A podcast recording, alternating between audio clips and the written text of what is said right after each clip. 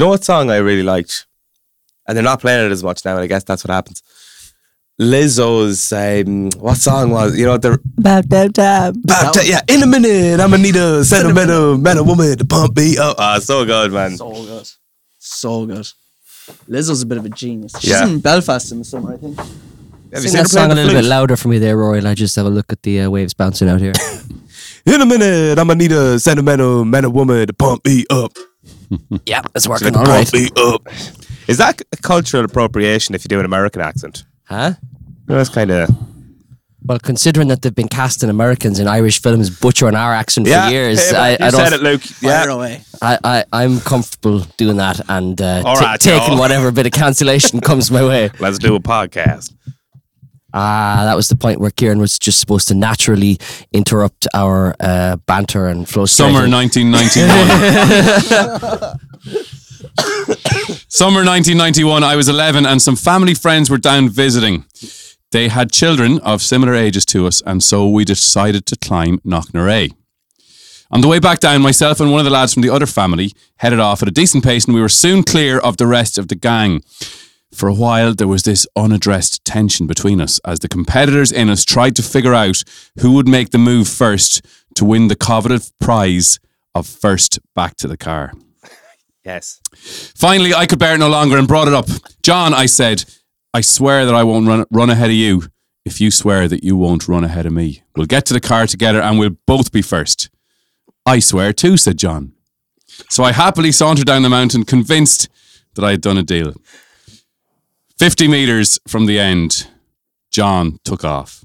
Bastard. of course he did By the time I realised what was happening, he was too far gone and he got to the car first and turned around with a victorious smile on his face. Feeling like an absolute idiot, I could just about bring myself to say, But you swore, John. Why did you do it to me, John? yes, John said, but I didn't promise. oh yeah that's a big change So for him, there was this hierarchy. If you swore something, you could break it. But if you promised, you couldn't. So, lads, Luke, Rory, Mihal, I ask you all here at the end of January 2023 are we going to swear to or promise our faithful listeners that we will record one episode of In the Lamplight each month for them this year? Are we ready to put oh. ourselves in the line? Big commitment. it's a huge commitment I don't know if I'm pushed. before we We actually just mo- do it today. Get out, in and out, quick in and out. I just have a question. What age did you say you were in this? In Summer this- 1991, Rory. Okay, I was so 11. 11 years old. Yeah. Engaging in like a mutual agreement with a like I just I'm I'm fascinated by like your thought pattern as a kid. Yeah. Say right, okay, I don't want to engage in this conflict, so I'm gonna like make a I'm deal. gonna nip it in the bud. I'm gonna- another head it 11-year-old. off. Yeah, Yeah. He yeah, was yeah. nine. I could have beaten him. He was nine. I was fa- I was bigger. I was faster. So I was like being the nice guy, saying, "John, we'll do it together, man." Yeah, like if it was he- a race, I would have won. But he snuck off. At Yeah, the well, see, But what- you were, so you were did you- bigger, no, you were faster, you weren't smarter, were you? Idiot. Uh, so I am going to in uh, in keeping with your friend there, your nine year old friend. He's not a friend. okay, anymore. Sorry. That, that was the end of that. That was the end of that. Okay. That was, I said that was a very awkward car ride home, was it? Yeah, fittingly, that fella's gone into the law profession, lads. Oh, That's is he? I'd Yeah. say. Oh, yeah, That's all yeah, I'd yeah. say. Yeah. Well, yeah. so for us racing back to the car, it used to be who got to sit in the front seat when we were old enough to sit in the front seat. Mm-hmm. Shotgun. Yeah, but see, this this fell to nothingness over time. We we abided by that rule for a while, where it was like shotgun, and then someone would call shotgun, but the other person would get back first. And so the only real fair way to do it was the first person to the car, Yeah. got shotgun, and so that became our rule. Fair, fair, fair. any Johns in your life, Rory? Uh, yeah, I have a brother, Drew, Snake. Really? Yeah. Yeah, not going any further with that, but he's a snake. Uh, my sister Jane's no better, actually. Just two snakes. Two snakes. Okay. Well, I notice no one is, is committing to this, lads. But look, we, I'll we'll- commit. Oh, I- man, Luke. There I we go. promise. commit. I promise. Oh, I- I, I- promises. yeah, Ooh, I promise. right. Big, big promise. I I put the money down now here. Uh, uh, How I make money? a f- faithful uh, promise to to all seven of our uh, regular and faithful listeners Whoa, that we will whoa, you are that we will knock an episode out at least once a month for the for the remainder of this year. There we go. Yeah. All right. We have it. We have it. So, folks, it may be 2023, but the streets of Ireland are still no safer. Not when our man Mihal is around. Talking to your average Joes, a random question he will pose. What he'll ask, one never knows. What's your favorite movie? Savory or fruity? Do you like sushi? It's me, Hall on the Well, lads, what's the crack? streets. Mihal, what have you got for us this week? They were closed. Who was closed? The streets. Did they take the roads in? Did they? Have you seen the roadworks in Sligo Town? They were all Ah, they closed. I took the couldn't roads get in. them. No. What? Yeah, I'm sorry. I'm Lads, sorry to let you Mihal, down. uh, Mihal swore to us he'd have. I Mihal on the didn't streets. promise. Ah, Kevin. you I didn't didn't promise. That's it. That's it. You're not punished yet. No, the streets aren't safe from next week on. the streets aren't safe from next week on. Yeah. They were safe this week though. Ah, yeah. And okay. It's just yeah. Well, Mihal, this is your segment. So joke, story. joke, joke, joke. I'm actually pretty good with jokes usually. Joke, joke, joke. No, I'll catch you later on the podcast. I have um I have something for Mihal actually. Okay, go for because it. we, we we although we're going to bring in lots of great guests as as the year goes on, um, today we decided instead of a guest, um, that I would bring in three topics of discussion, Oh, class. and the first one concerns you directly, Mihal. Here we Oh, yeah? go.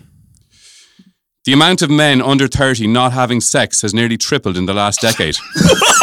nice one, kid. I did not expect this. Put me in the corner. Don't put me. And this concerns you oh, especially, Mihal. Discuss. Oh, that took a turn, didn't it, boy?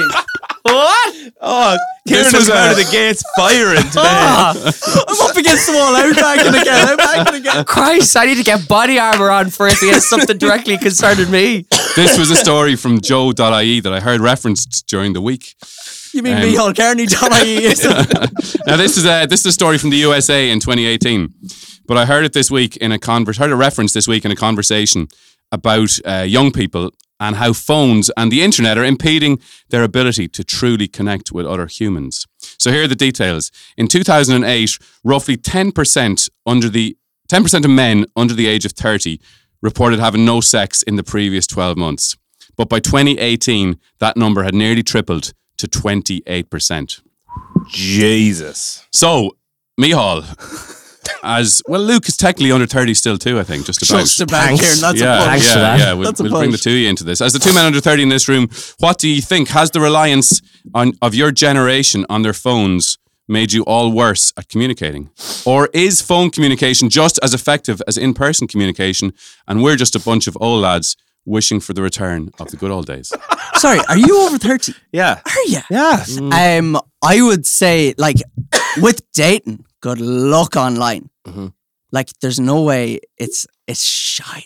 Like, Mhm. so that's very hard to communicate. But yeah, in person is just a lot better. Yeah, but hundred percent. You would strike me as a good in person communicator, Mihal. Pr- uh, I like to think so, but then sometimes I'm chatting to people and I'm so awkward. I reckon I could chat away to any person in the world, but if I think that I like a girl, I'll get so nervous. Yeah. You get in your own So head. nervous. So I'd be nervous. the same. Yeah, Yeah. but like if I didn't like them, I'd chat till the cows came home. Like, Yeah. Sure, no. yeah, yeah. So if Mihal's chatting away to you, uh, he doesn't. He doesn't. He doesn't like it. He doesn't like it. and if he gets nervous, do a runner. Get it out of there. But is that a thing? Like you know, I, I, I my daughter's eleven. She's looking for a phone all, all the time. We're sort of holding out as long as we can, and because I see it with, with with teenagers and with people in, in their early twenties. I guess it's like you know you see them constantly on their phones, and is that truly impeding their ability to communicate? Do you think? I, I think so. I I think it makes. Uh, I think the phone makes communication more fickle. Uh, Yeah. Like, uh, there's always a game when it comes to you know, especially when it comes to the communication of flirting and stuff like that. There's always a game, and there's. A, and I think the Irish were much more awkward than a lot of the continental Europeans. We're not as tactile. We're not as um, direct. We don't really just say, "Do you want to go on a date?" Sure. Uh, I uh, like you. it's it's it's it's it's much more about. Geez, I think she might have looked at me for like three seconds across the bar uh, there. Uh, you know, you're looking. I think we're always looking for these kind of like. we're- We play a game. We look for signals, and the the Instagram world and the the social media world has added such a layer to that that I think is actually having a negative effect on people's mental health as well. As in, like, oh, that person I fancy, they like my story there. Oh, I wonder, do they, do they like me back, or were they look? Why were they looking like the, all that bullshit that I think the the 23, 22s and under are dealing with as just such a layer of complication on their lives that wasn't there before. I was um uh, a couple of uh, a, a while back. I was um talking to mum about stuff related to this, and mum said, "Do you know what your generation is missing? The slow dance.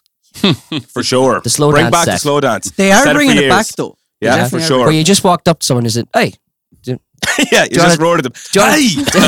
do you want to dance?" Yeah, that's how it went and you danced Yeah. the slow dance set, and you chatted in their ear, you know. So, yeah, I think so. Is the slow dance not a thing anymore? Not at all. No. It is coming back definitely in nightclubs because I heard that someone the last day before their set ended, they put on Tom Odell Another Love in the Garavogue. I How does that go? It's slower than like a dancey nightclubby Sure. song. You know, it's I wanna take you somewhere so you know I care. Oh, it's yes. slower though. Yeah, yeah, sure, so yeah. cold.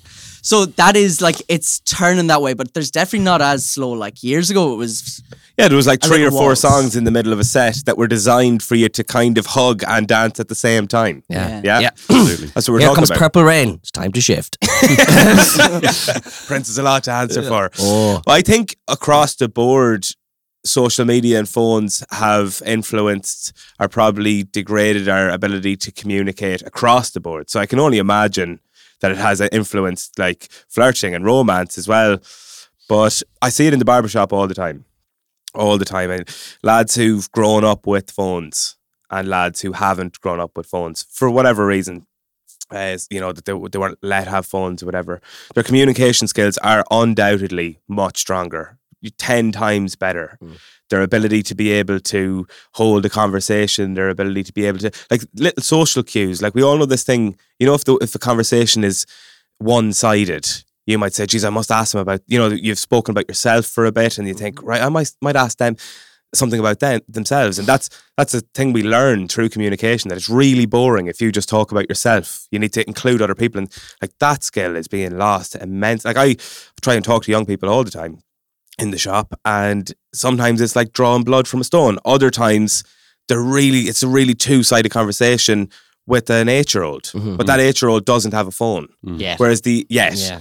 Whereas the whereas the well, well with the eight year old that does have a phone, they, they need that phone then to be able to sit in the chair quietly. Mm. So so you can't have any sort of a conversation. So I, I you know I'm I'm as you say I'm over thirty, so I don't necessarily fall into this bracket. but I have about six months over 30. Yeah. I'm over there. Look, lads, look, I'm getting on. I don't know. The back of my day, they did have a slow dance, but uh, no, definitely, hundred percent. Yeah, yeah. Okay. Right. That's topic one. Topic two is a lot less controversial, lads. Mihal, and it's not technically to you, to do with you. As such, this is more to do with Luke because Rory, How much do you make before taxes?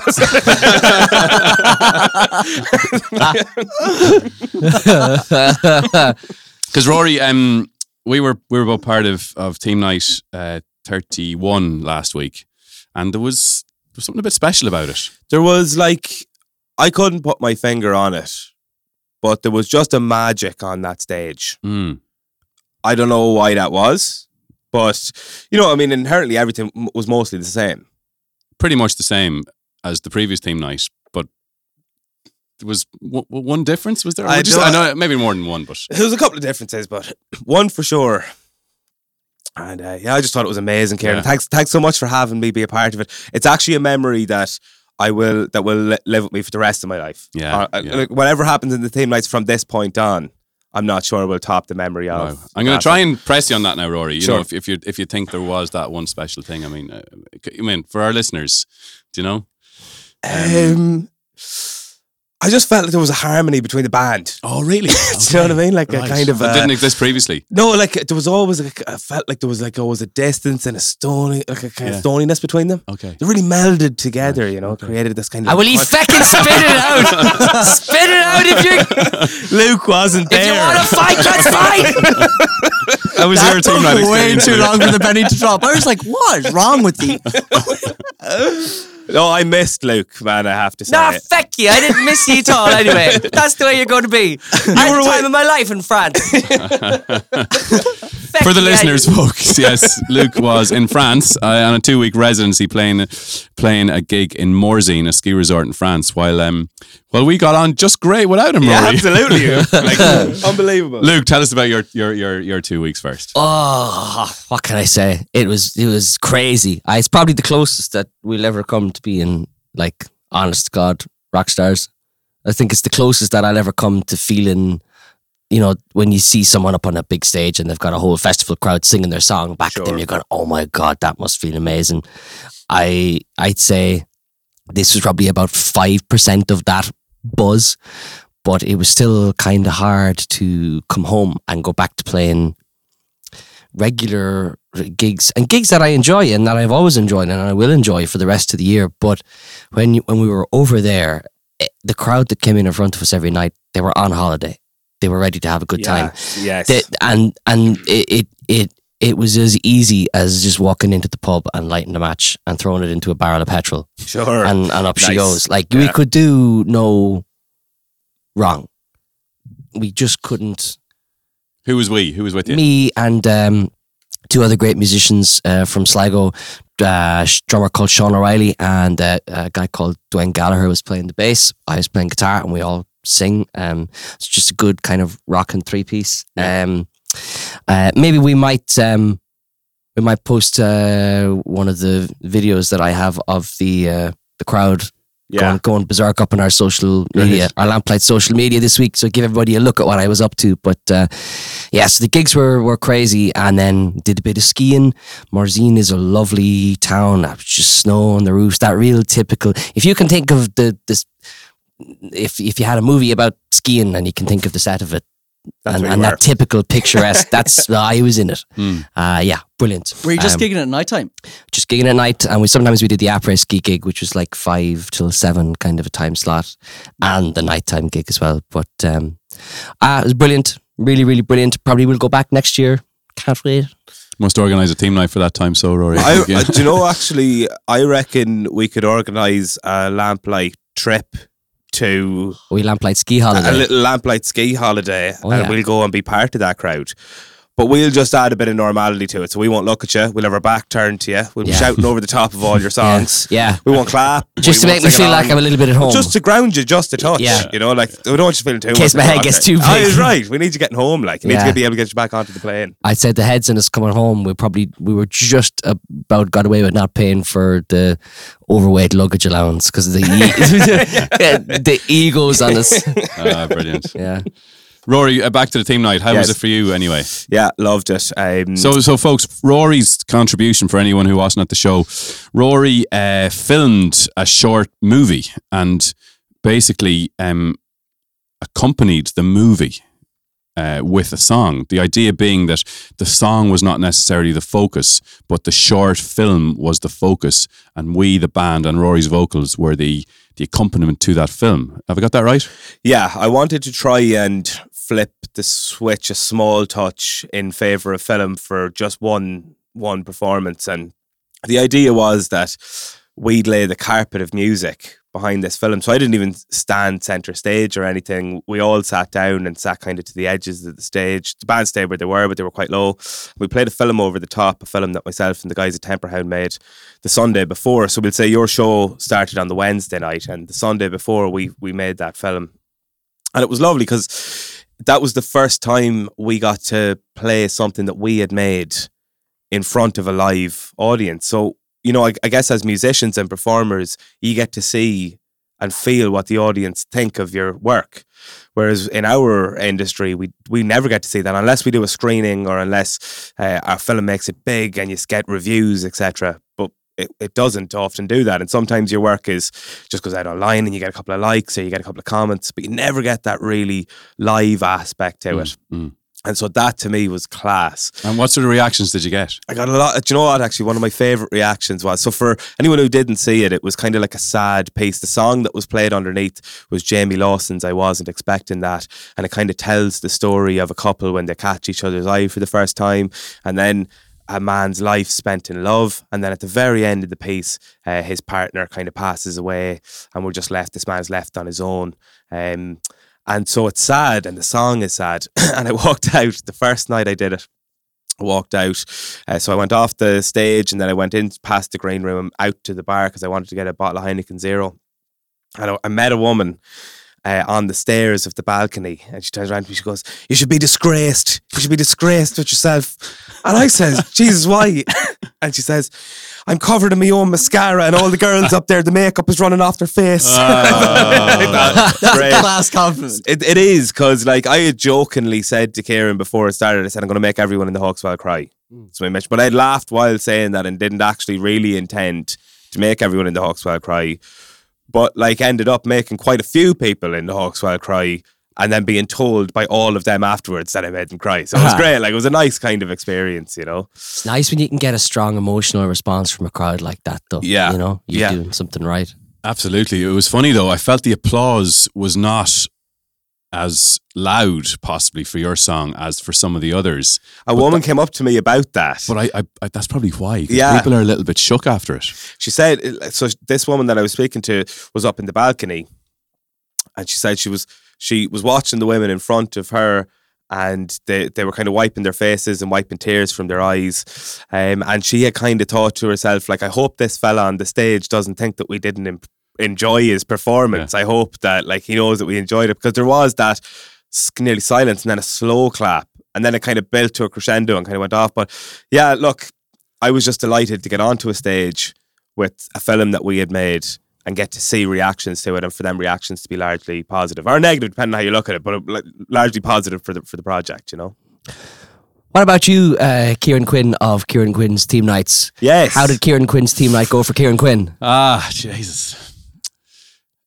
Ah, sure, lads, I love those weeks. Like, um, And they have turned into a real week now, haven't they? It's it's a real it's the whole week. well, yeah, that I, I sort of, I, I really wanted that. Like, we used to do three of them every year, and it would, um, you know, it could be two nights or it could be three nights, and you'd be you'd be rushing rehearsals. You know, you'd be getting in maybe on the Thursday, maybe on the Wednesday, and and you know, trying to crank out two or three shows almost straight away. And, and I think it was during lockdown we just had a bit more time on our hands, and we actually did a, one of the the online theme nights, and and we sort of figured, hold on a sec, this is so much more uh, manageable and less stressful if we actually take a full day to to get in I and think get it was not a theme night. Not we a had a whole night, day to just set up and uh, get in. pressure it took Yeah, off. so that was one of the big lessons from that, and you know, a lot of work goes into them, and, and probably more work even now than than say two or three years ago. And I think, I think two two each year is is a good amount, um, but but two proper weeks each year. Do you know Yeah. that people know not just us, the performers, but the audiences know in advance. Right, this is theme night week, and you know whatever needs to be done that week, we're gonna we have plenty of notice. Um, you know, we can rearrange stuff. We can rearrange lessons or gigs if we need to. Audience cause can book babysitters or not go on holidays that week or whatever. And I think the idea of a week is is is great. You know, um, so so yeah, it was it was a, it was a tough one in ways. Um, uh, like uh, so much went into the musicals theme night in October. Do you know that was a real monster of a show, and so many people put so much into that one. And so it was a little bit like, okay, how how do we follow that, or how do we do something that that that in any way lives up to that? And so that was the challenge. And we'd only three months, you know, it was a short lead in. Uh, but then I suppose the satisfaction when it comes off is is massive, and you know, it was very different to musicals. Um, but but but I always I always my I say to myself before each show, I always you know you always want to hear people coming up to you saying that was the best one yet. Mm. That was Yeah. definitely the best one yet. And I was wondering will we get this that this time. We got loads of it after musicals, but in fairness, I got an awful lot of it this time again. Um, which was brilliant, you know, because Mhm. it was it was a risky one. Yeah. Stories, people are saying stories. What's that all about? Sure, every song tells a story, and it does to a degree, but but then you can, you know, some songs tell them more than others, I guess. And uh, yeah, had a great week, lads. What does Kieran Quinn do the night, the morning after the theme night is finished? Like that week is done. You know, like if you do a musical or a play and your week of shows is done, Yeah. you're like, oh my god, such a come down. Is it like that for you? Well, thank you for saying you. I, I thought for a minute you were going to say, "Is it like that for Kieran Quinn?" Yeah, I talk about it in third person. I think we should do that.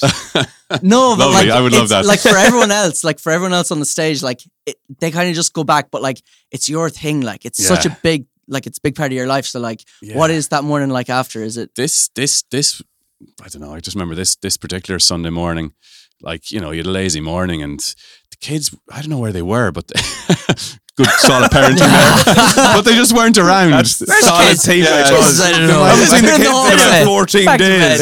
Yeah, I think we'd possibly have visitors, and they'd gone out with the visitors, and and Sinead and I just sat on the couch for about two hours, like both of us wrecked, but both of us just reliving the whole thing and just talking through it, and uh, you know, um, going through the highlights or going through everything that happened, and that's you know, it's important to reflect. I think if you get a chance at all, and we were both like wrecked, and we probably you know heading off to sleep again in the afternoon, and it was one of those days where you hardly Sure. get out of your pajamas, do you know. But um, I was yeah, it was just a job, you know, satisfaction. Are you buzzing for the next one, or are you kind of like, right, I'm okay for a couple of weeks now?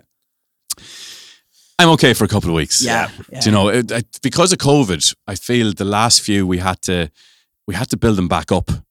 So we'd we'd one in May, we'd one in October, and one in January. So that's three in eight months, which is a lot. Um, and uh, you know, three big shows, and you know, trying to trying to sell them to audiences and get audiences back into the Hawks. Well, there was all that side of it as well this Yeah. time. Um, so it was, you know, it was busy eight months. So I think the next one's now a good few months, probably October. So it's a good few months away. So, you know, I think it's no harm just to sit back for a little bit and think about other things for a while. Sure. Like podcasts. Yeah. How many sure. podcasts before then? Probably nine. Well, are we? Sw- if that we, a promise? If we promised. Yeah. we promised. right. I think that's the theme night done. Topic number three, and this is um this is more up your street, Rory. Okay. I heard a lot of talk. Obviously, it was Oscar nominations week last week, uh, and I heard an awful lot of talk about this um, Irish film An Cailín Ciúin, the first Irish language film to be nominated for an Oscar, nominated for Best International Film. Have you seen it? Not yet. Have you seen it, Michal? Oh my god, it's on my book. Like it's the first thing on my bucket list. I have to, Luke. have to, have to see it. I haven't seen it yet. No. it's not mad? I haven't seen it yet either, and I'm. Yeah. I I think I, I sort of anticipated that answers, not necessarily from Rory, but definitely from the from the three of us. Like this film is getting huge reviews. Yeah. I heard it described during the week as the perfect film. Do you know Yeah. it's it's it's a low budget Irish produced film, Irish language film, but nominated for an Oscar. But- like, why haven't we seen it? I have a reason. When we were in Leaving Cert, one of our comparative studies, you have like three different things. So one was like Shakespeare, one was a novel, and one was a short story or something mm-hmm. like that. And one of them was Foster by Claire Keenan or Claire Keegan. Mm. And that's what The Quiet An Cailín Ciúin is based off. Okay, Like it was torture to study. torture. I'm not even going to lie. I'm not going to sugarcoat it. It was as in it just it was in The my story opinion, was it was, ta- was bad, or- boring. It was Okay. boring. Okay. And it was only 100 pages long. And to be honest, that's probably the only reason that I haven't gone to see. But I'm probably going to hop on the bandwagon now because the Oscar nomination. Like, I'm not even going to lie. I'd love to see it. Just But, but 'cause it's, it's the it's it's a hugely high growth. Like it's it's grossed. It's it's grossed. It was the top top most popular Irish film last year as well. Not not just it's not just a niche film. It's it obviously hitting home with audiences as well as film So critics. when was this film actually released? last February? Last February. So hmm, is it, uh, Rory can maybe speak more to this than me, but is it possibly a thing that once Oscars season comes around and people are talking about these films, that it has just been lost in the shadow of Banshees of Inisherin? A little bit in terms of the conversation about Oscars and and and and and if the if the Oscar nomination is the thing that's driving more people to go and see the film or raising awareness of the film, because it do like to be, I I didn't hear about. I know I wouldn't have my finger on the pulse, but I didn't hear about the film until I read the. Right. Oscar No, I, I'd heard about it since February, but uh, but just but but yeah, I'm ashamed to say I haven't Is, seen is, it. is that a thing? Yeah, it, it is a thing, Luke, for sure. Um, I can't remember what the first uh, round of awards is. It's either the IFTAs or the BAFTAs, and I heard it then. So whatever the first one of them is, and it, I, I, I think it might have been the IFTAs, and it just cleaned up. It just, you know, it, it just won everything. I think the the biggest issue is, and um, Bong Joon Ho. He's the director. He's a Korean director, and he directed pa- a film called Parasite, which won Best International Film two years ago. And on his acceptance speech, he said, "Until we learn to um, pass the gate, the one-inch gate at the bottom of our screens." Or no, that's not what he said. What he said was, if you pass the gate of the one-inch screen, uh, one inch at the bottom of your screen, you open up a whole new world of cinema. And Yeah. effectively, what he was talking about was subtitles. Yeah.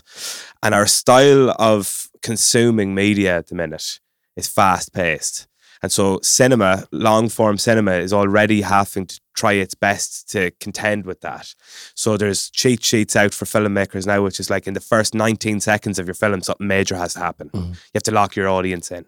And it's so difficult to do that when your audience have to read the story as well as watch it. Yeah. And that is Cailín Ciúin's biggest barrier to entry is the is the Irish uh, language thing. Now I love the the idea that they've made a film, an internationally recognised film with the Irish language. It does amazing things for Ireland, and so big up to them. But I do fall into that category as well. I want really badly to watch that film, but in the evening where I usually watch film time, my or when, in my film time where I usually watch movies, my brain can't nearly justify the energy expenditure to sit and read it as well. So I go, oh, I'll just put on the menu or something, you know, like Something I that you- watched that. how good was that I that? watched that a couple of nights Do you ago. know what I mean? It's so good. Ah, Jesus. It's wild, anyway.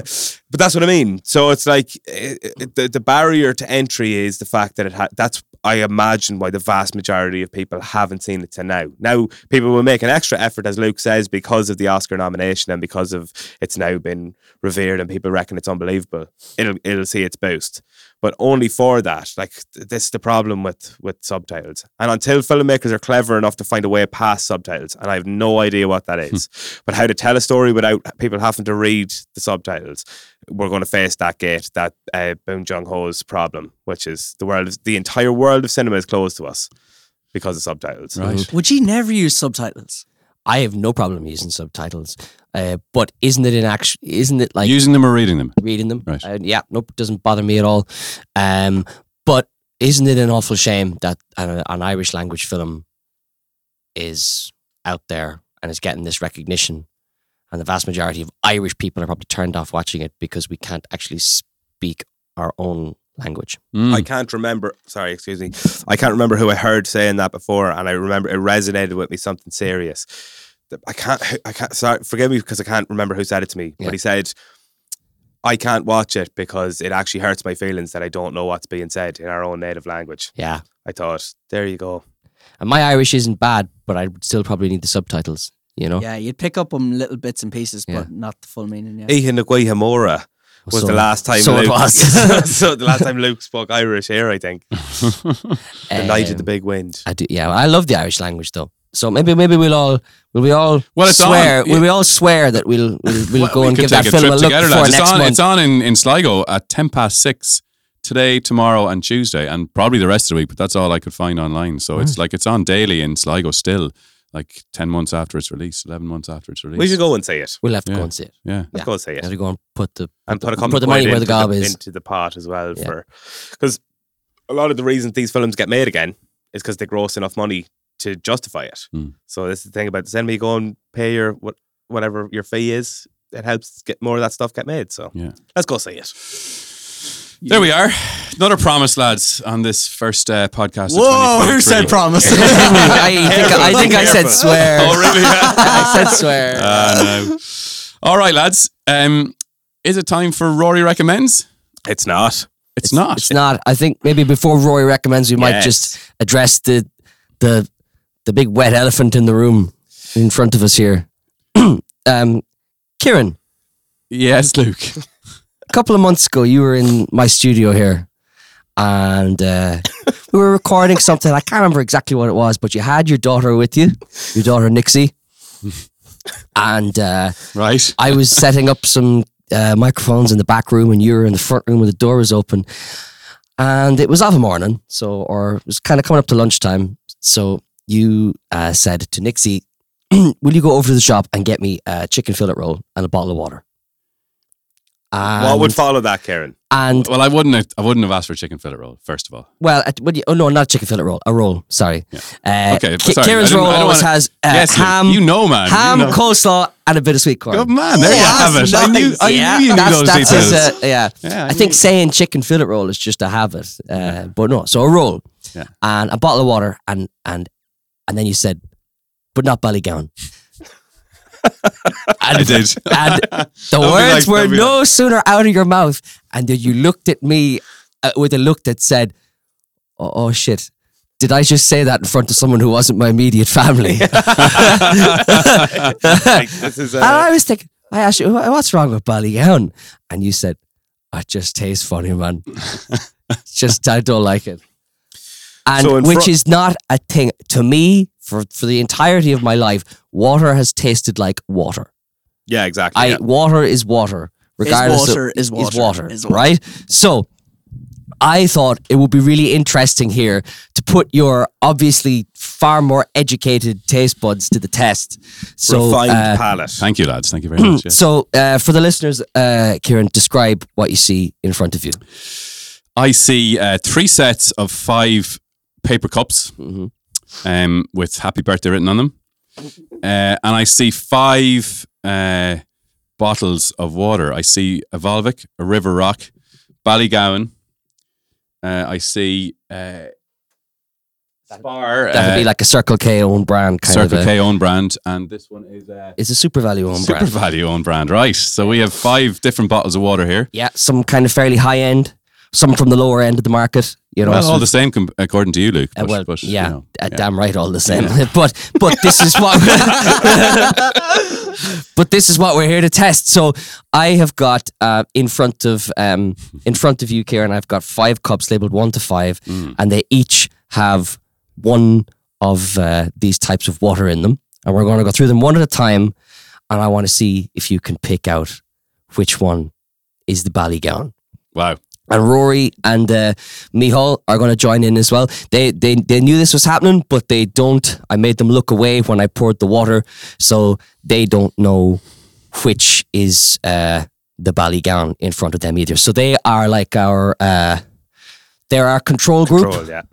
and but Wow. uh, but this is all Proper about you. Kieran. Yeah, no, uh, uh, do it right. Oh, great. know? Well, look, I mean, I, last time I was in a situation like this was in the Hawk's Well Theatre and I was watching a gig with a friend of mine and he says, um, Kieran, I, I- I'm driving tonight, so I'm going to have a Heineken Zero. And I said, all right, that's fine. I'll have a Heineken. And so he said, uh, close your eyes and take a swig out of each of these bottles. Yeah.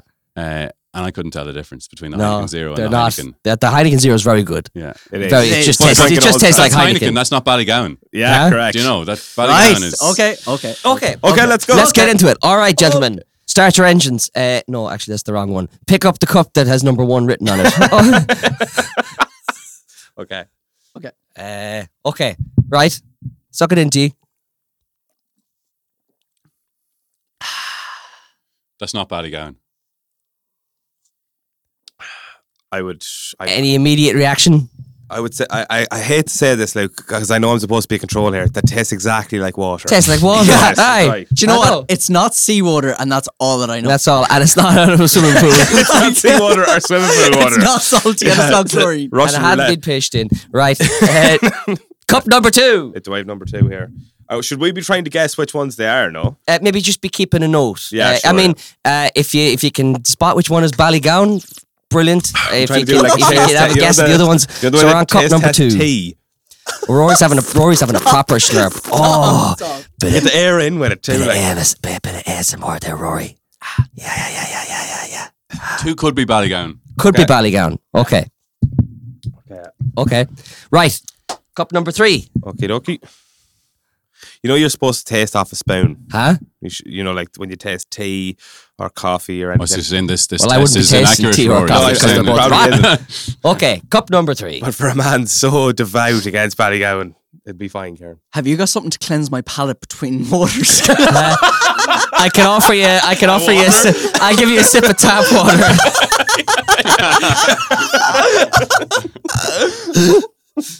Oh Jesus! I thought we've done a lot of food on this podcast, Aye. and I really didn't think it'd get any worse. No, but now sitting there drinking waters. water. right. So we're on cup number three. Do you think you might have sus on it so far, Kieran? That's also a possibility. Okay. I think one is definitely not. Okay.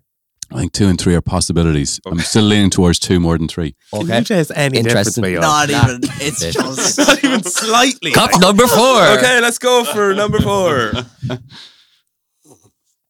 Do you swirl it around like in a wine glass? Do whatever you want, son. You can sniff it as well if you like. I'm getting a lot of cup in my water. Yeah. You know what I mean? Dip your finger in it and give it a wee tickle. Go on. Yeah, like the real uh, sommeliers or sommelier. What do you call them? The wine people? Sommelier. Sommelier, yeah. Luke, did you put all these at the same temperature? Did you? Uh, I They've I did I didn't have the they budget for that kind of control on the experiment. right, and finally, cup number five. How are we getting on, lads? Have you any? I'm feeling hydrated, if anything. No, Karen, and I'm not. I'm not joking. I can tell. No, like not even the slightest hint of it. You've even said first one's definitely not. Second one might be. Third one might be. We haven't heard about. The, fo- I haven't a notion of the difference here. No. Anyone uh, feeling drunk yet? Wait, what? Why is this? Huh? Oh no! I just no, no, no, no. and that's cup number five gone in now. Luke. Yeah. Luke spiked us. Right. Take a wee minute now to just collect your uh, together and just say collect your uh, thoughts and this a hybrid and uh, evaluate uh, your your results and Hmm. and just really get in touch with your with your taste buds. You know. Such shit. so how does this work now? Do we just try and pick the one that we think? So is I, I think we'll go to you uh, and to Mihal first, and we'll come to Kieran last. Um, Rory, um, have you any guess at which one of those might, might be Ballygowan? I can. I'm literally just going to pull a number out of the air. Right, Two. Interesting. Okay, why do you say two? Because Kieran said it might be Ballygowan. I'm just hedging me bets here. right, uh, Mihal, any guess? Five. Five. Oh, you just uh, why five? You just want to be different. You're going for the, you know. It's the one that I remember. 'cause you always They're all the same. They're were you all were you the child who, uh, uh, if you didn't know the answer, you'd just go for five on the drum contra multiple choice test? Yeah, exactly. Other, other. It wasn't any of the answers. It was just other. Right. So, Kieran, moment. Of Actually, sorry, truth. Luke. Do the music now. Huh? Do the do the. Oh, I X put a bit of Factory dramatic. style. Okay, yeah, yeah, yeah. No. Uh, put a bit of dramatic music uh, on there, Margaret, will you? Kieran, you've spent uh, a life professing uh, hatred for Ballygowan. So, uh, money where your mouth is. Which cup do you think had Ballygowan? Well, Luke, firstly, thank you for this opportunity. You're welcome. You know, it's um, i i- you know, it's it's important to me that, that I get the opportunity to to prove to you all um how how refined my taste buds are. Do you know? Here's these two. Here's these two. Rory and Mihal. You know, I can't taste a difference, lads. In all fairness, You clearly can tell the difference. totally, completely. It's fucking water! I'm gonna go with my, my instinct here. Mm-hmm. Um, I, I not only will name the Ballygowan, Mm-hmm. But I'll name each one of them. Oh, here we go. Big dick move. Okay. Okay. Okay. So five was River Rock. Okay. One, I see. I've never tasted the SuperValu or the Circle K. Okay. I just know that they were they were one and four. I'm not sure which order. Okay. Um, uh, five was River Rock. Uh, one and four were the Circle K and the SuperValu. Um, three was Volvic and two was the famous Ballygowan. Okay. So I will not be going near cup number two again, Luke. It was just, it was uh, offensive to my taste buds. okay. Uh, so I'm glad this is being recorded. Thank you, Mihal, just for this. would you like to know how you did? I know how I did, to be honest. I have a fair idea, but uh, if you if you need to tell me, if you feel the need to tell me, I. I I can tell you that cup number five was not River Rock. okay, all right. I can also tell you that cup number one was not Circle K. Okay. I can tell you that cup number four was not the SuperValu one. Okay, very good. I can tell you that cup number three was not Volvic. Okay, no problem. and I cup can tell you that cup number two was indeed Ballygowan. But they were all Ballygowan, you fucking Oh, I hope did you get that kind of reaction? Like I told you, boys. Oh, beautiful. I did tell you, didn't I? Cup number two. There we go. All of the cups were Ballygowan. Well, look, ah. I think, I think, I think my point has been proven here, lads. I think I think my second point has been proven here. Cup number two was Ballygowan. so Nixie, if you're listening, never mind your dad. Never mind. Ah, very good, very good. I hope that came across as well to the listeners. As Probably not. In We just spent ten minutes tasting water. Tasting water. I'm so sorry that we sat you through that, listeners. But you have to appreciate the lengths that I went to to to, to put on the proper illusion. Yes. we, we got we got the the bottle of Ballygowan and, uh, and filled the rest, and then we poured water out the rest and down the sink so they'd all look like they'd had a. all So the, rude. the lads even have water in their cups, like Ours was vodka. Wait, were ours different? Your, yours were all different, yeah. Kieran's were all the same. Like genuinely. nicely done, nicely done, lads. Nicely oh done, no, Luke. that yeah, was good crack. like ours were all different. They all tasted exactly the same. Exact same. Right, Okay. Kieran obviously does not recommend Ballygowan, but maybe Rory has something that he wants to recommend to us. Jesse, Play the music. I'm on fire today, lads. If your life is feeling grey, like a dull and cloudy day, we can chase your blues away. Rory recommends you something to defend you from the boredom that offends you. Also fix your hairdo. It's Rory recommends. What? Okay, so my recommendation this week is a book, lads. Um, it's a book called The Daily Stoic. I'm not sure if I've spoken about this book on the podcast before, but uh, I love it. The idea is that you put this book beside your bed. Well, this is what I do. And uh, each page has a different uh, date at the top of it. The day corresponds to the day that you're living. And you wake up in the morning, and the first thing you do is you read a quote from this book. And it's uh, it's quotes from the Stoics. So Stoics, thou- lads, thousands of years ago, uh, lads that thought about thinking, and the, the school of philosophy that they subscribed to was the Stoic school of philosophy. Philosophy. So guys like um, Marcus Aurelius or Epictetus or Seneca, if you've ever, ever come across any of them lads, uh, and I love it. I love it because the reason I actually bought this book, it was given to me by a friend.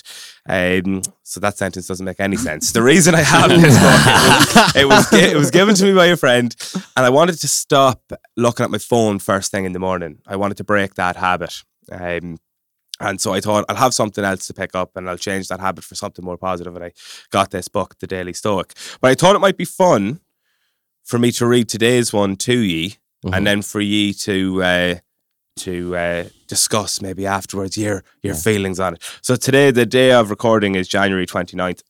and today's one, and I haven't read this. So just precursor, Kieran owns this book as well as do I, but I haven't read this one today, and either has Kieran read this one today. So this is new to everyone in the room. Although I read this last year.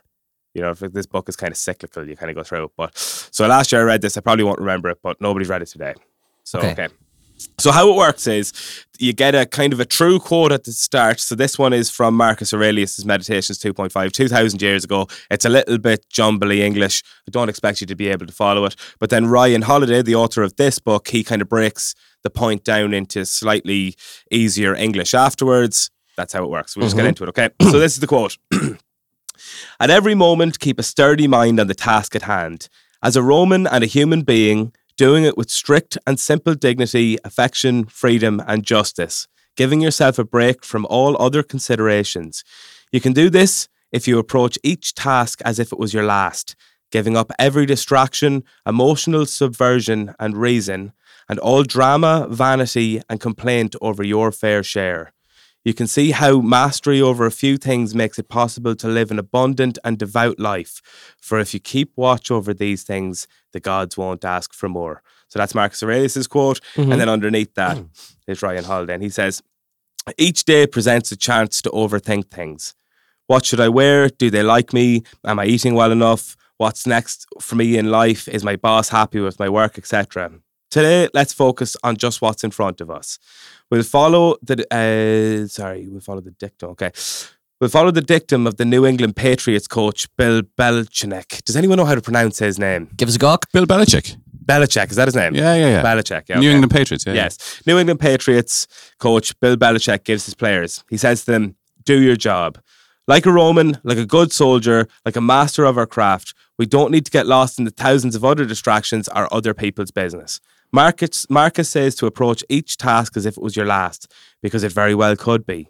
And even if it isn't, botching what's right in front of you doesn't help anything. Find c- clarity in the simplicity of doing your job today. So, Brilliant. Nice. yeah. So the book is full of that kind of stuff, and it's a nice thing to to meditate on or think about in the morning.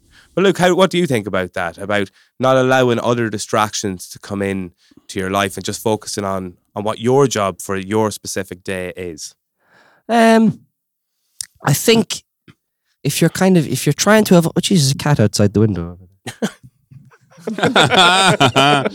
uh, before uh, before I answer that question, I have to say I have never seen anybody Google anything as fast as Kieran did just there when you asked for the correct pronunciation. I didn't even see his fingers on the keyboard, but he definitely Googled. Not the pronunciation. I'll come to that. Okay. Um, yeah, I mean, it kind of nearly ties into what we were talking about earlier with the the, the phones and, and and and and just everything. There are so many distractions in our modern life, really, aren't there? Yeah. There are so many things that w- that that.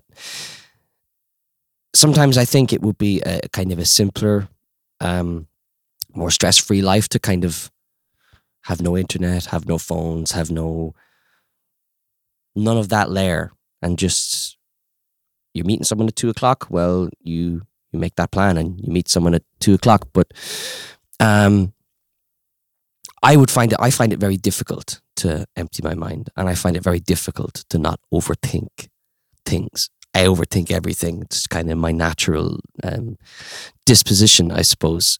Um, I don't know if it's even really possible. I would find it very hard to switch off from that, even if I was actively thinking about, okay, don't overthink this or just focus on this and forget that distraction.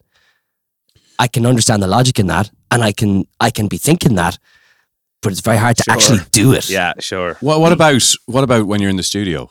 Like, do you ever get into these beautiful states of of like they call it flow, Flow, or- absolutely. and, and you're you know you're not thinking about anything else, only the song and your Yeah. whatever you're mixing or whatever instruments you're putting on. it's usually at like four a.m. in the morning. 4 a.m. in the morning, not in the afternoon, is it? Well pulled up. Luke's delighted with that one.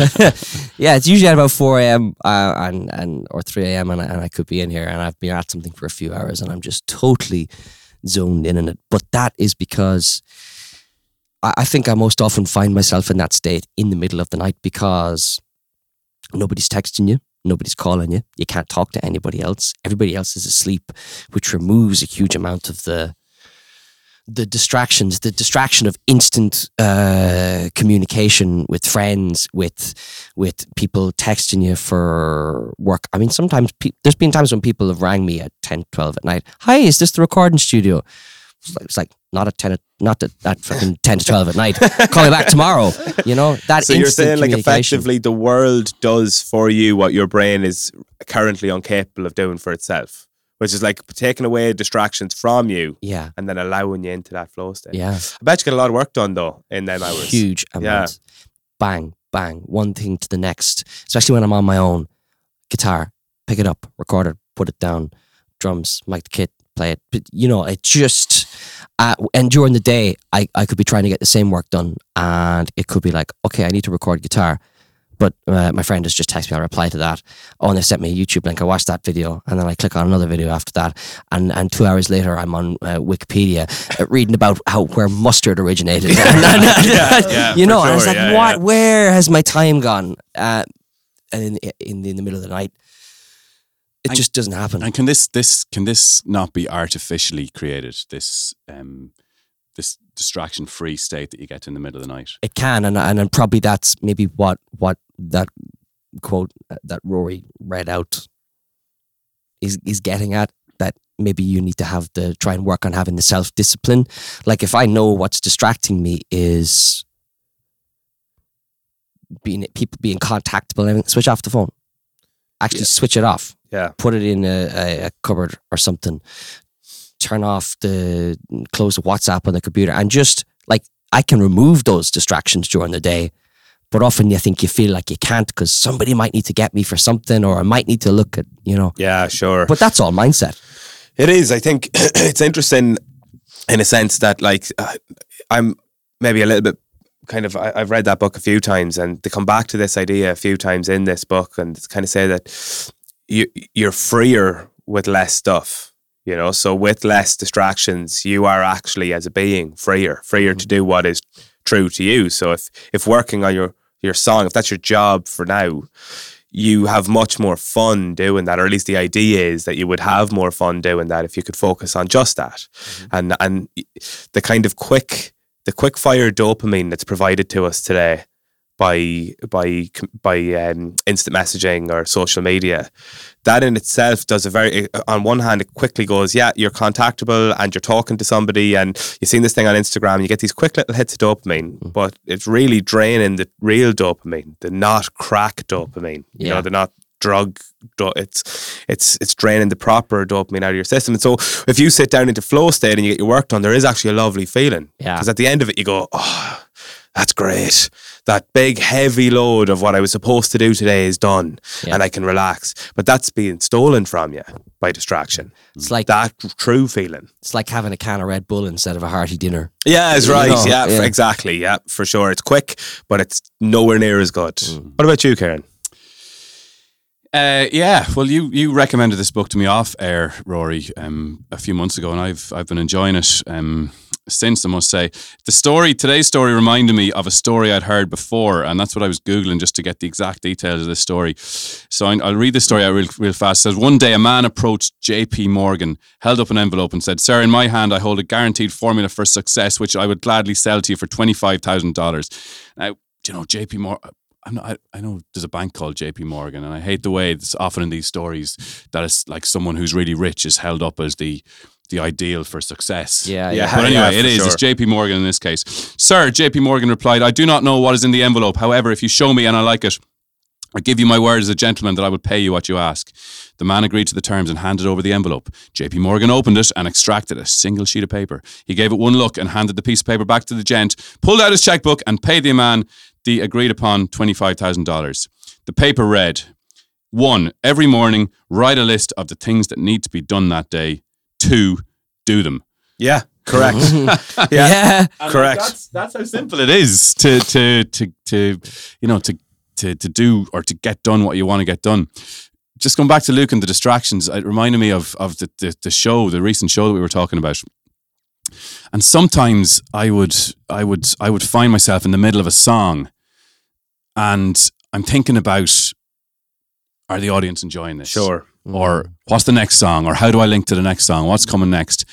And that takes away from my enjoyment in the song. And if I find myself doing that, I have to um, deliberately try and bring myself back to the moment, to the song Yeah. that's going on at that particular time, because that's how you give your best to the song. It's when you're not distracted. Other times, and it reminds me of the flow state you spoke about, Luke. You're just there, and you're there's nothing else in your head at all, and you're just listening to the singer, and you're just doing what what what you think is best in that moment to accompany that singer, or whatever it might be. And they are the beautiful moments that we that, that I want more of Mhm. and it's it's so it's you know it's it's it's yeah that that's it's that flow state I suppose that we spoke about and it's it's trying to to create the conditions um as this as my story and your book uh, spoke about Rory to to try to get yourself into that situation Yeah, I, I said it before to Luke, and I'll say it again. I think the thing is to try and be mindful of if you if you allow distractions to get in the way of what you truly want to do with your day, then distractions are stealing your Yeah. productivity and happiness from you. You know, they're they're stealing at the end of the day that lovely feeling, that cozy sitting by the fire with your cup of hot chocolate or whatever you do in your evening Yeah. That's be, that mm. real cozy, lovely feeling is being stolen by these distractions. And the more you're mindful of them, and you think, well, actually, Instagram. In, in other words, get ready to put in a bleep, Luke. Fuck Instagram. You know, that's what you come into your head. You go, mm. Jesus, not important at all. You know, that's not important to to anything that I want to achieve today. And it might help you then to go. Jesus, what what are other people are doing? Like I loved your Instagrams, for example, watching you skiing, right? I loved that. Yeah. But past that, I might have went on Instagram for an hour that day, right? Yeah. And I saw you skiing, and I might have saw, saw someone else that's fixing a car. Two cool things. The rest of it, Yeah. was just total shite. Yeah. Like not a, not a useful thing in it, Yeah. apart from pictures of people's cameras. Uh, and people surfing or whatever the algorithm has decided is my personality. Yeah. So I was trying to be mindful of all, and that's I've I've really ragged on Instagram there, but I mean it's for everything, and like, you know, like That uh, can't be easy on the radio, Mihal. To- like, how do you achieve that flow state? Because there's, you have to be distracted. Surely, you have to be keep an eye on what's coming in from the on the text or what's what social media is saying. like sometimes you get so distracted by what is coming on WhatsApp, but then what's also coming up in the next link. Like you might be talking on the radio, but you're always thinking what's coming up, what's coming up. And that's why like I find it hard in every aspect of life to as that book said, like look at what's in front of you. yes, Unless you're meditating. And I like I tried to that a bit, but like unless I meditate and I find it hard to be in that moment. When I'm on the radio, that's all I want to think about. But obviously you're thinking like, okay, but what is it's it's what's the word? Like juggling loads of balls with one hand. It's trying to keep all the balls in the air. Yeah. Yes. and that's hard, like because all you want to do is just focus on what you're saying to the people and focus on your radio show. But sometimes there's just so much going on, and and like even stuff from outside as well. Like other things will come into your mind that you don't want to come. Into Yeah, your you have a life, like so. I mean, I mean, you might have fought with somebody or had a disagreement or something, and that pops into your. I think that's really funny about the radio because I listen to the radio every day, and I think, what a great job. You know, you sit there and you chat, but that probably couldn't be further from the truth. I mean, the chat is like possibly the little cherry on top of the job, but then the the bulk or the cake of the job is just constantly trying to keep on top of timing Yeah. and and creating stuff. You know. It's creating. It's and it's keeping on top of what's going on in the world as well because it's not all about you either. Sure. you know, it's not all about your personality. It's about the Oscars. It's all about so like they're all the things that are coming into your mind. Whereas, yeah, you just like I don't know how to explain it. It's just it's hard to look straight ahead of you instead of like what's going on. I don't know how to oh. explain it. How Yeah, no, I get you. It's it's you you know you you struggle you struggle to have that tunnel vision of of what's in front of you because to the side of you and behind you are all these other things, these other distractions. and pressures as well. Not even distractions, but there's pressures from other people, and it might just be in your head. It might just be overthinking, but it's always trying to not impress people, but it's always trying to be as good as you can be. yeah, Yeah, for time. sure.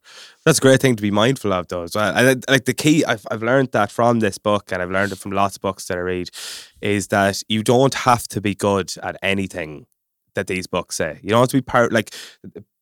One, at some point, the book talks about actually meditating, like you've just said, and at some point, it talks about uh, just the various ways that you can improve your life. What I've learned is we can't we can't be good at all them things. We can actually be very good at, at very, very few of them, if if any of them at all.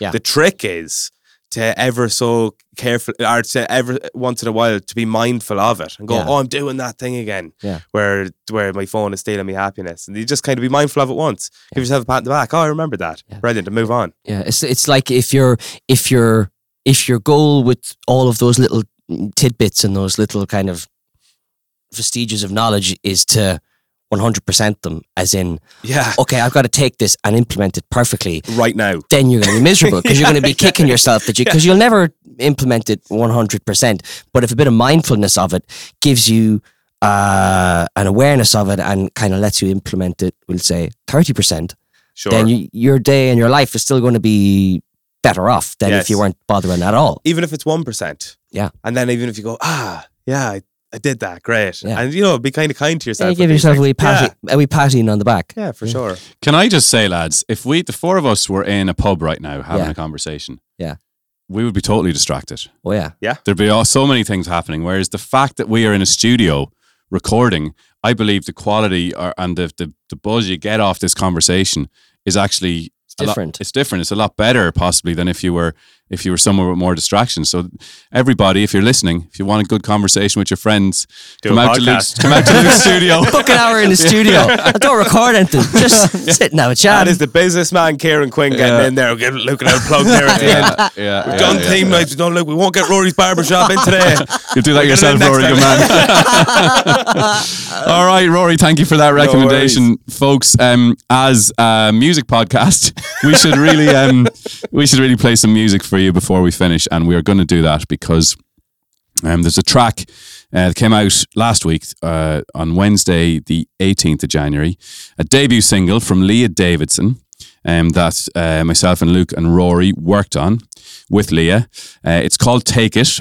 It was the song selected from last year's Young Songwriters Showcase, whereby teenage musicians get the platform to um, perform their original music uh, in a professional theatre environment in front of their peers. Leah was selected, and uh, a few months later, um, we came out with this track that we're going to play shortly. Uh, how was this experience for you, lads?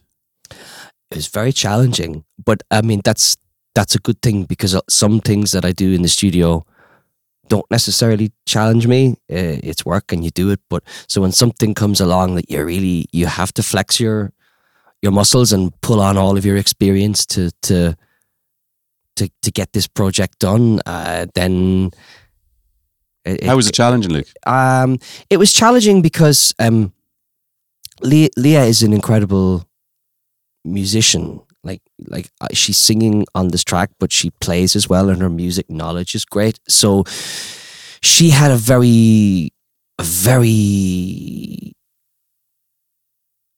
strong desire for this track to represent her well and i think also be representative of the kind of music that she would like to listen to as well.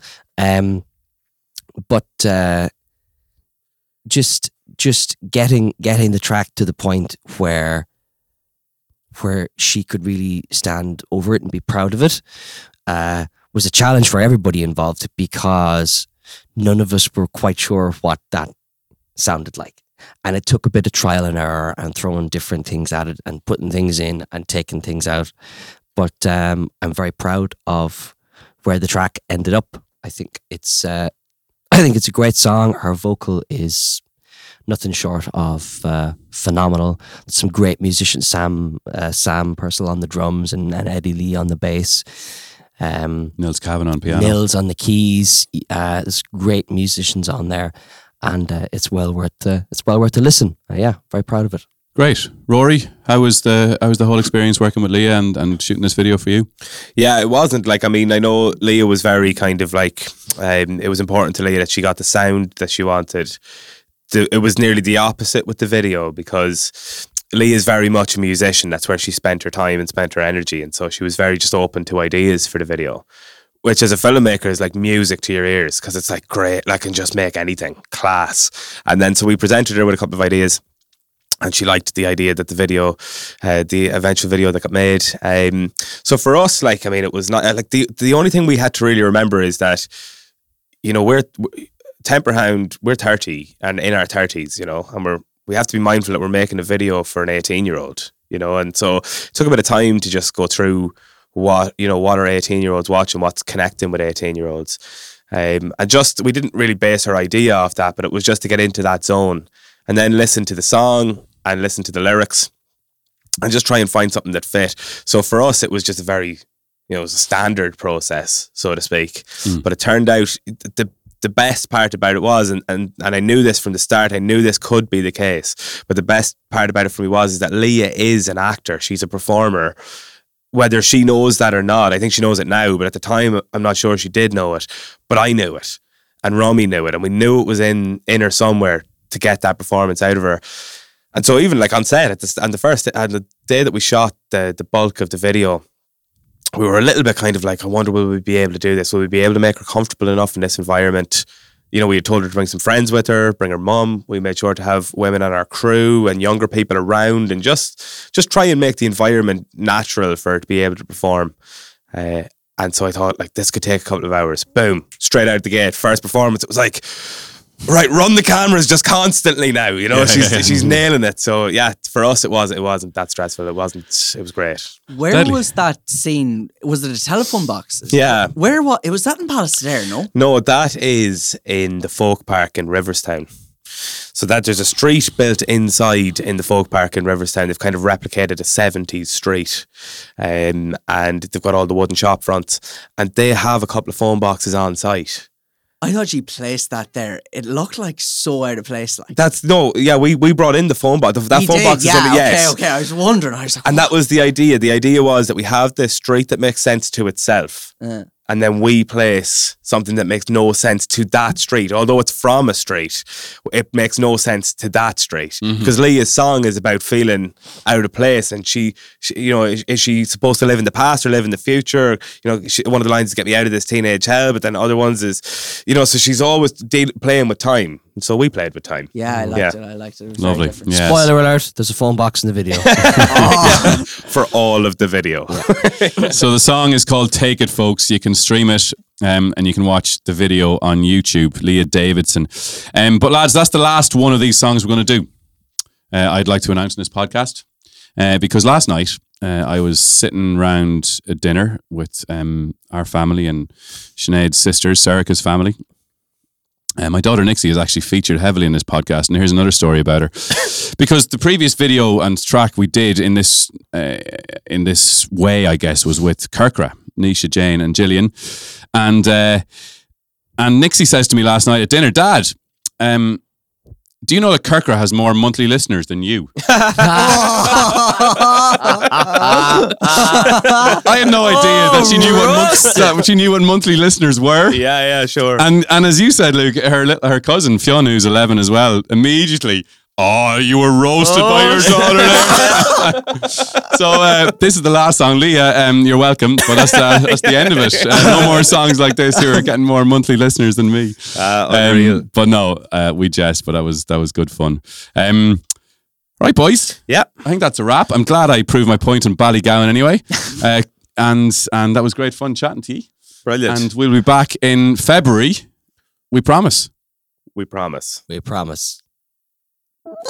Yeah, we promised. Go on, go on, go on. Ah, brilliant. Right. Are you playing the track there? I'll play the tr- I'll play the track. Yeah.